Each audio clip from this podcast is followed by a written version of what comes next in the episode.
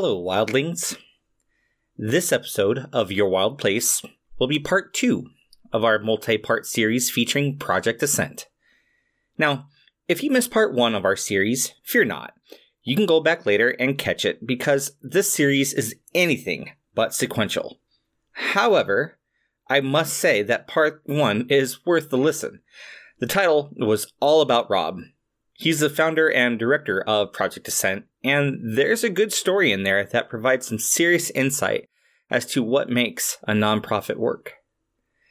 But in this episode, we will focus on the camps that Project Ascent offers. Plus, you'll have the opportunity to meet Rob's right hand man, Angelo. I'm a huge fan of this nonprofit, especially with their mission to connect kids with the outdoors. And if you listen closely, you can hear the passion in their voices and learn what makes the magic of Project Ascent. My name is Ray Brown, and you're listening to Your Wild Place.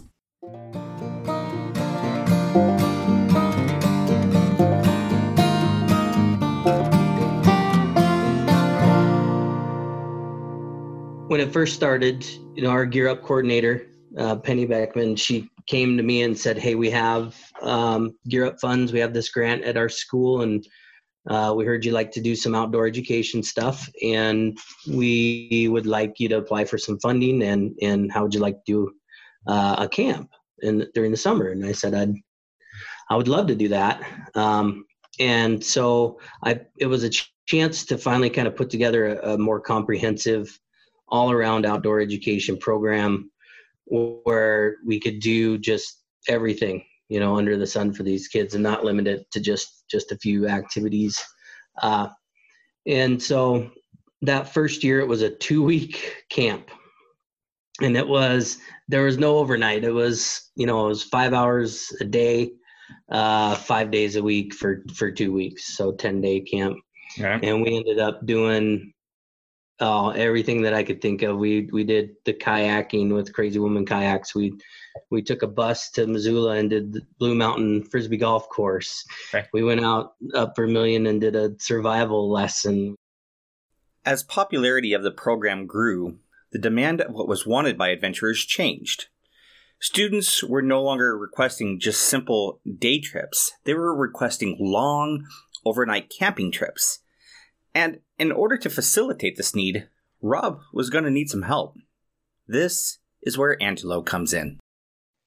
When he approached me, you know, about doing this with with him and the kids, um, I thought, well, gosh, what a great opportunity because I love to backpack. I love to be outdoors. Right. And I was still newer to this area. Mm-hmm. So um, I thought, well, I can use this as an opportunity to get out and experience areas that uh, that I haven't been to yet, and you know, so it was like a, a jump start into this area, and, and that's exactly what it turned out to be. And along the way, very quickly, uh, what I learned about Rob, who I already liked, was that I liked him even more. We we meshed really, really well um, our our mental state, our our just everything about us clicked in a way that you know there's people that you don't ever want to go on a weekend fishing trip with. I mean, you just know it. And then there's other people that you're like, yeah, I could hang out with this guy like for half my life. During our interview, I learned that Angelo has never worked with kids in a camp setting. for any of you that have ever volunteered or have worked for any school function, knows that working with students can be an experience. Now, imagine being stuck up in the woods with a group of junior high students that you've never met for four whole days. I asked Angelo if maybe he had a story to share from his first trip. Um, when when we're up there, Rob takes a group of kids that want to learn fly fishing and he takes them over to the far side of Upper Blossom. And I sometimes I go over there and sometimes I hang back on the opposite um, side because there's some nice scenery and I like to draw. I like to sketch. So we've got the kids they're kind of split up and there's there's some kids with rob and there's some kids that are on a um, a wooden raft that someone had made and and it just kind of gets its usage up there and then i had some kids with me and i noticed while i was sitting there sketching that one of the kids kept going back and forth and back and forth along the the shore and the brush and the shrubbery and the trees. And I'm watching him and um, I'm going, what, what's he doing? And, and finally he comes back and um, he says, well, uh, I lost.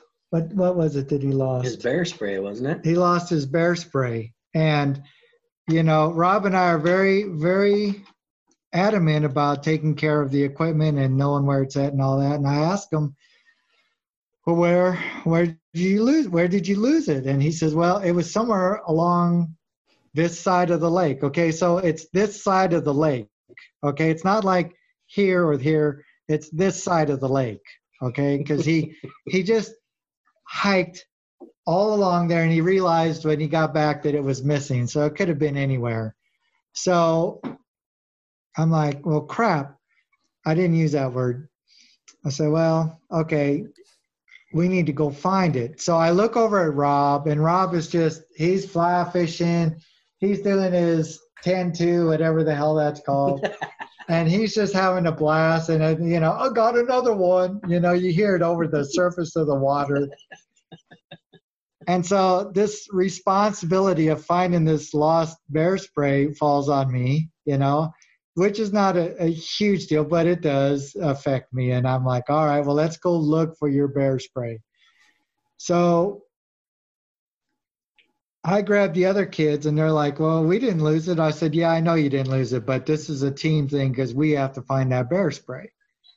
So we go and we we scan that side of the lake. And by the way, that side of the lake is like three feet from hell. Okay because there's it's not a nice place to go hiking. And it's rough and it's not fun and the mosquitoes are out. And we're looking and we're looking and we're looking. And I every now and then I'm close enough to the shore that I can see Rob and Rob's doing his tan too. And he's got another one you know and he's just having a blast. And I'm out there where the hell is this bear spray? So three and, feet from hell, you can see that Rob was having a good time. Oh yeah, he was. That, that's important. That's good. So he's oblivious to the whole thing, and I figure there's no sense in ruining his mood. You know, I got this. But as painful as it is, and as aggravating, so we we look for it and we look for it, and the kids are all, you know, they're like, well, we didn't lose this, and we're out here, we're looking for it. I said, yeah, but you got to. And and the kid that lost it was, you know, knowing that he knowing that he's putting all these other people through heck is is uh you know he's not having fun either so finally finally we find it and um we go back. And and it was like it really was not far from where rob was fishing. We we we had gone back and forth several times. And it really and if rob would have helped you look he probably would have found it right away. Yeah it's very yeah. very possible. But you know rob was not going to stop fishing and looking for bear spray.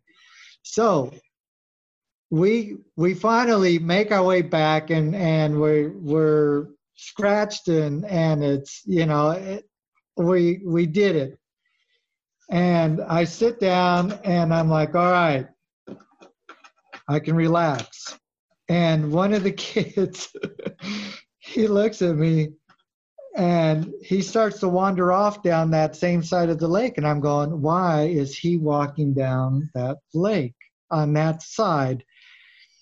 And I call him back to me and I said, David, why are you walking down that side of the lake? Where we just came from. And he said, Well, I lost my fishing rod while we were looking for the bear spray. And I said several explicitives to myself. And I said, You've got to be kidding me. And uh, a fishing rod just a section of a fishing rod was what you lost. Looks very much like all the sticks and twigs and branches that are in a forest. And I said, You've got to be kidding me. And level said, up, man. Level I up. I can't find it. And I said, Do you know where you lost it? He goes, Well, it could be anywhere. And I look over at Rob again, and Rob's going, his little fly fishing thing going back and forth, and he's having a blast. And I'm going, this sucks. so, yeah, uh, you want to know what my favorite yeah. moment was? I guess that was it. It's a fa- it's my favorite is to tell anyway. Now that we've met Angelo, let's hear about Project Ascent's first overnight camp. That would be Blossom Lake. Okay. Um, well, the, the very first overnighter was at Blossom Lake, just kind of out of necessity. I did a lot of uh, research in asking uh, local people, actually, that I knew, um, and said, "Hey, I'm going to take a group of kids up to. Uh, I want to do a, a backpacking trip with them. What would be a good spot?" And and hands down, you know, the the hike is it's not too long it's not super strenuous it's a it's a but they know they did it right and they and they still feel like they achieved something which is one of the awesome parts about that hike um, and uh, and there's other things to do while we're up there. I knew that i wanted to put in some kind of rock climbing or rappelling. And uh, when i went up there and scouted it there was a, a perfect rock face there for us to rappel off of. And it had two different slopes one where they could you know practice and start off and then another one if they got a little better they could go straight down off of. And um and it was just kind of like it was set up uh, to be perfect. There's a huge camp area there for a for a group and we've lucked out. That's that's why i do my camps monday through friday and not over the weekends is because you don't hit the traffic normally on those days because um, there are people out there that don't get their summers off unfortunately. And uh, you know that's the time to go. So blossom was just something that that made sense. I, I knew the elements that i wanted and it fit. Man i'd seen this uh, facebook post that had talked about a tree and how um, you know if you look at it you notice when you're out there you notice like the funky ones right over the just the straight tall everyday normal tree, you notice these funky, gnarly branches and the trees that grow sideways and stuff, and those actually become people's favorite tree. And so, what I do is I'll have kids like I'll, I'll tell them now on our way up to the lake, I want you guys to pick your favorite tree, keep it in your mind, and then we'll talk about it tonight at, at the campfire talk. And the way it goes is, you know, inevitably they pick the gnarliest, funkiest tree that has something cool going on with it, and they explain it. And then we talk about how, you know, at that one twist and bend in that tree, it was damaged somehow, you know, and either another tree hit it or, or the wind blew really hard and it kind of split a little bit and then it grew from there, right? Uh, it got got hit with bugs or something, but something traumatic happened in that tree's life at that point. And we look at that as cool and as beautiful. And it's what gives it that character. Yeah. Exactly. And if we could only carry that over to each other and to to humans the way we do with trees and look at our flaws as you know not flaws but just a traumatic experience that we've had in our life that we grew from and how important and beautiful that is um, and and what character we have from that. What a beautiful visual right? Right. And yeah. it's and it's it's tangible yeah. right? You know it's not yeah it, it no longer becomes abstract. Um that's cool like it, it, and it was profound i mean it, you know if, if anybody's going to come down off of the hill and try to explain something you know some major epiphany that they've had and they don't have a loss of words and all they can get out of it is like well i had a i had to pick a tree and that's all I got out of them. Like, mm-hmm. congratulations on your tree. That's great. Right. but, but, that's yeah. beautiful. That's that's that's awesome. Um, yeah. Okay. Well, and that's the, the best part of all our camp. I mean, every night we'll do a campfire talk. We just reflect on the day Um, I do a thing it's called a bud, a rose, and a thorn. Um, and the bud is is something that they were hoping to accomplish that day, or some growth that they were hoping to make in themselves.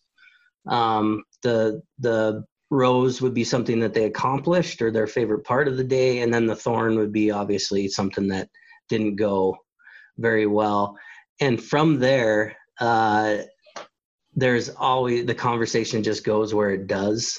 And we end up talking until people are passing out and can't keep their eyes open you know? Yeah. and we've had so many just cool talks and meaningful talks. And that's you know that's how by the end of the camp kids feel like they're family and and it's just by spurring conversations like that and getting to know people on a deeper level than you could if you're passing by them in a school hallway. Right? Yeah. Yeah. You get to really know somebody. Next, let's hear about Project Ascent's second camp offering, the Bull River Base Camp. Yeah. Okay. So when we got the the state camp and we opened our our camp up to people outside of just Thompson Falls, that was another big stepping stone for us. Was something that we were really excited about, um, and that happened this the the first year of, of our nonprofit. Actually that was the first year that we actually got the, the state grant as well. And so i needed something to accommodate uh, a group of kids that i didn't know um, and that didn't know each other. And so something a little bit more structured and so uh, I developed a, a, base camp. I call it the Bull River Base Camp, and I and I wanted a spot where it was just a, a place where we all camped out together um, as a starting point, and then we went and did things each day from there. But we all came back to the same kind of spot um, during the day and uh, and that we could have different elements in. And so uh, the first day, you know, is introductions and stuff. We do it at the Bull River Pavilion. It's a gorgeous area. Uh, it's right on the Bull River. Uh, it, has got a big, huge flat that, where we can pitch our tents. It's got electricity, so we're kind of glamping out there. It's nice. Um, and potable water, and so we don't have to worry about filtering water or anything like that either. Uh, and so then we just focus on um, kind of outdoor learning the the main focus of the Gear Up grant is is college. Um, well, it's it's graduation rates and then promoting college for kids, or, or not necessarily just college, but extended learning after high school, right? Exactly. Yeah. And so we have uh, just and, and over the years we've gotten such amazing professionals from our uh, community in our area, the Northwest. We got um, a grizzly bear expert, Kim Kim Annis, that comes in, and she is absolutely phenomenal. She does a grizzly bear lesson. She brings in you know the hides of a grizzly and a and a black bear and shows the kids the difference right there and we shoot bear spray off and she talks about the grizzly habitat and their migration areas and what to do you know all of it how to be safe around them and um, we have uh, the, the, and then after we do that lesson we make sure we do that lesson and the leave no trace lesson before we do any other part of the camp because that's essential for what we're doing. They know the expectations then after that.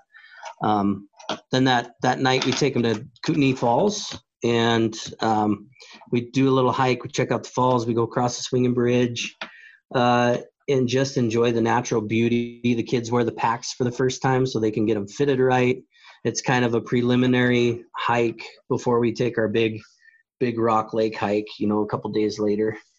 Um, and then we stop and, and give them ice cream at the end as a kind of a little treat and um, and so uh, the next morning uh, we get up and we meet um, and we take our time. I mean we don't have like we we're not saying you're up at the butt crack of dawn and and we're gonna get rolling because kids are tired and crabby in the mornings and I don't like dealing with that. And Angelo doesn't deal with that. So um but Angelo I'm I'm Angelo I'm guessing that you are up at the butt crack of dawn I am. I am. I get up early. Uh the first thing that first order of the day is coffee uh, for me, and I get a fire going. And I actually prefer that everyone just kind of stay where they're at, and I can kind of ease into my morning. I like that.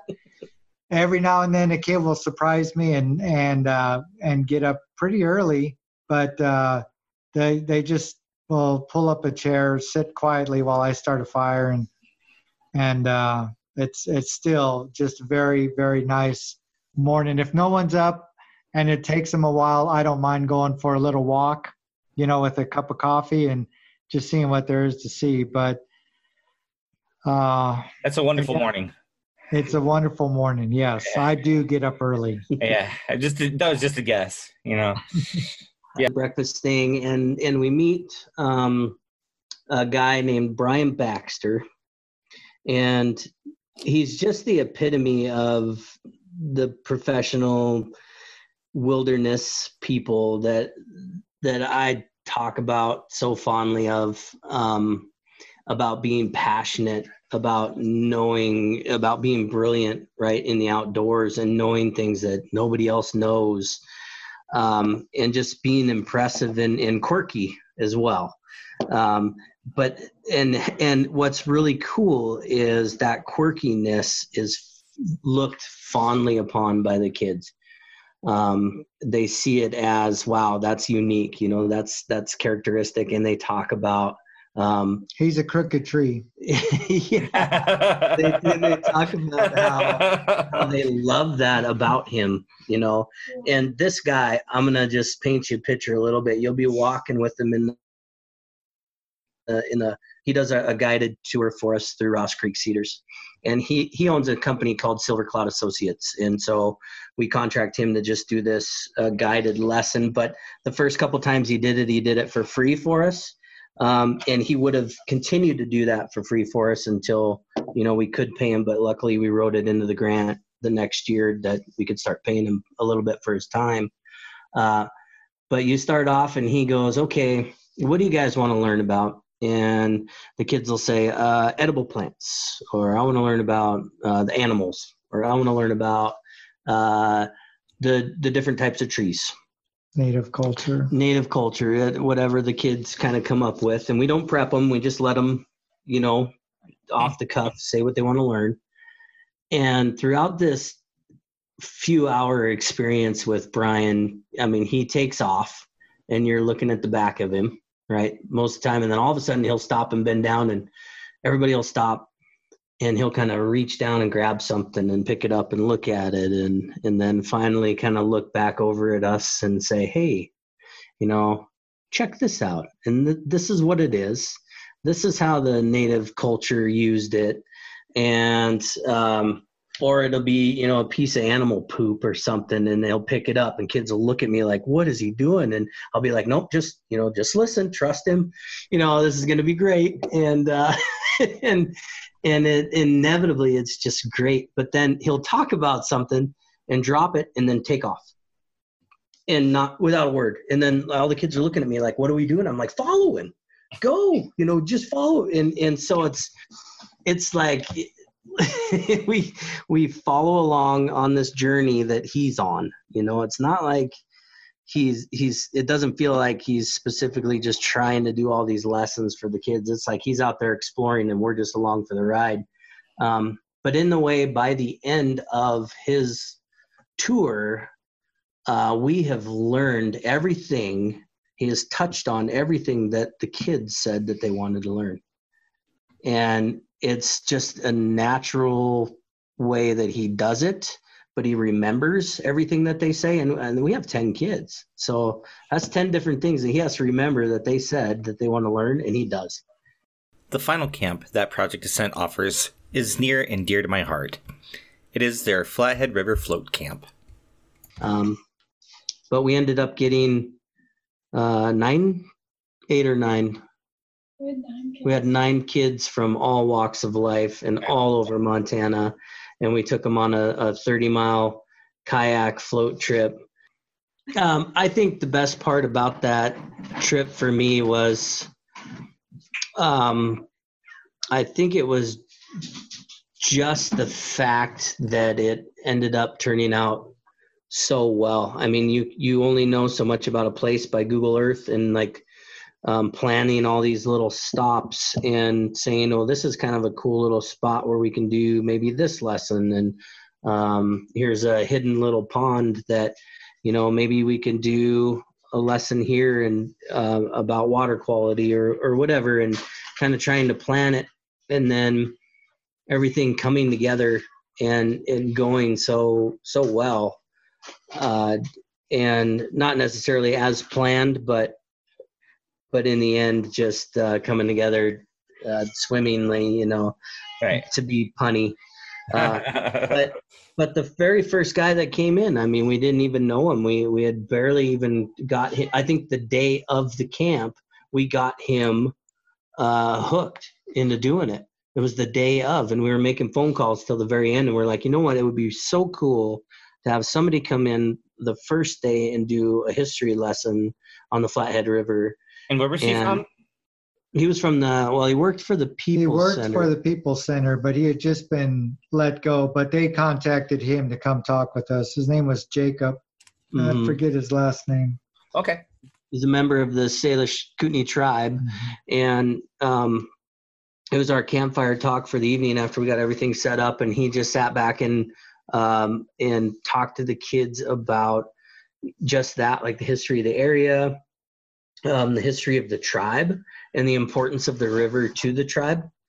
And um, and it just so happened that like the tree that he was sitting next to had these markings on it that we figured some jerk vandalizer came and chopped chopped into with an axe but it turns out that's what the tribe does to um, for location markers and so it was an actual historical thing on this tree and stuff like that that i didn't even know about um, that Yeah. the kids looked for you know and, and could see uh, along the trip I loved I love the leaning tree deal. You know, where you step on a tree and you know make it lean off to the right so it'll grow back up. So that's your other little marker deal. exactly yeah Yeah. Yeah, and and then um, you know we had Mikey uh, come in from the Forest Service and and do uh, the leave no trace lesson in You remember Moe his, his full name?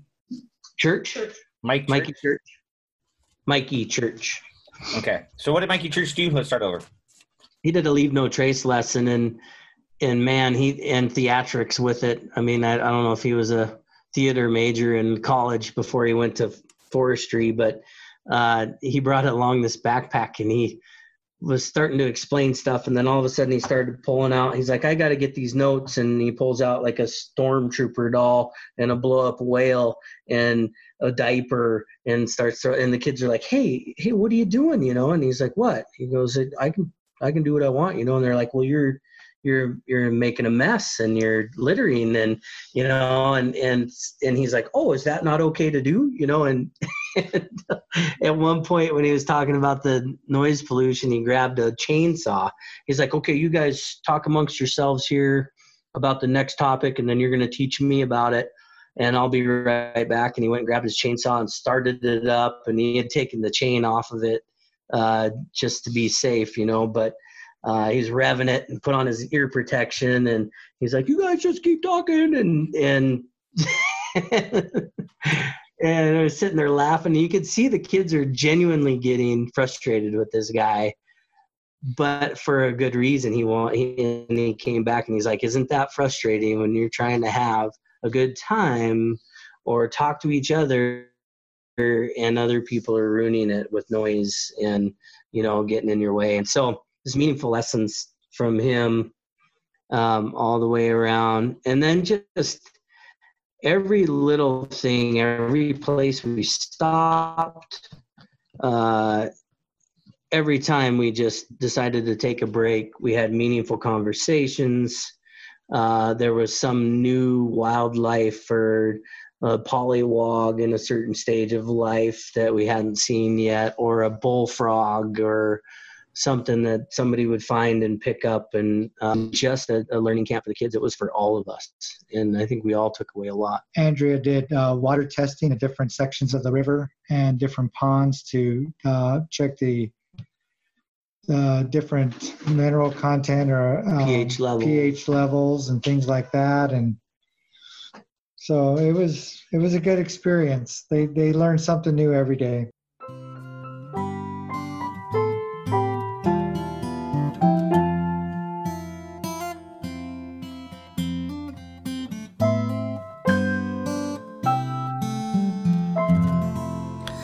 Thanks for listening to Your Wild Place, brought to you by the Friends of Scotchman Peaks Wilderness.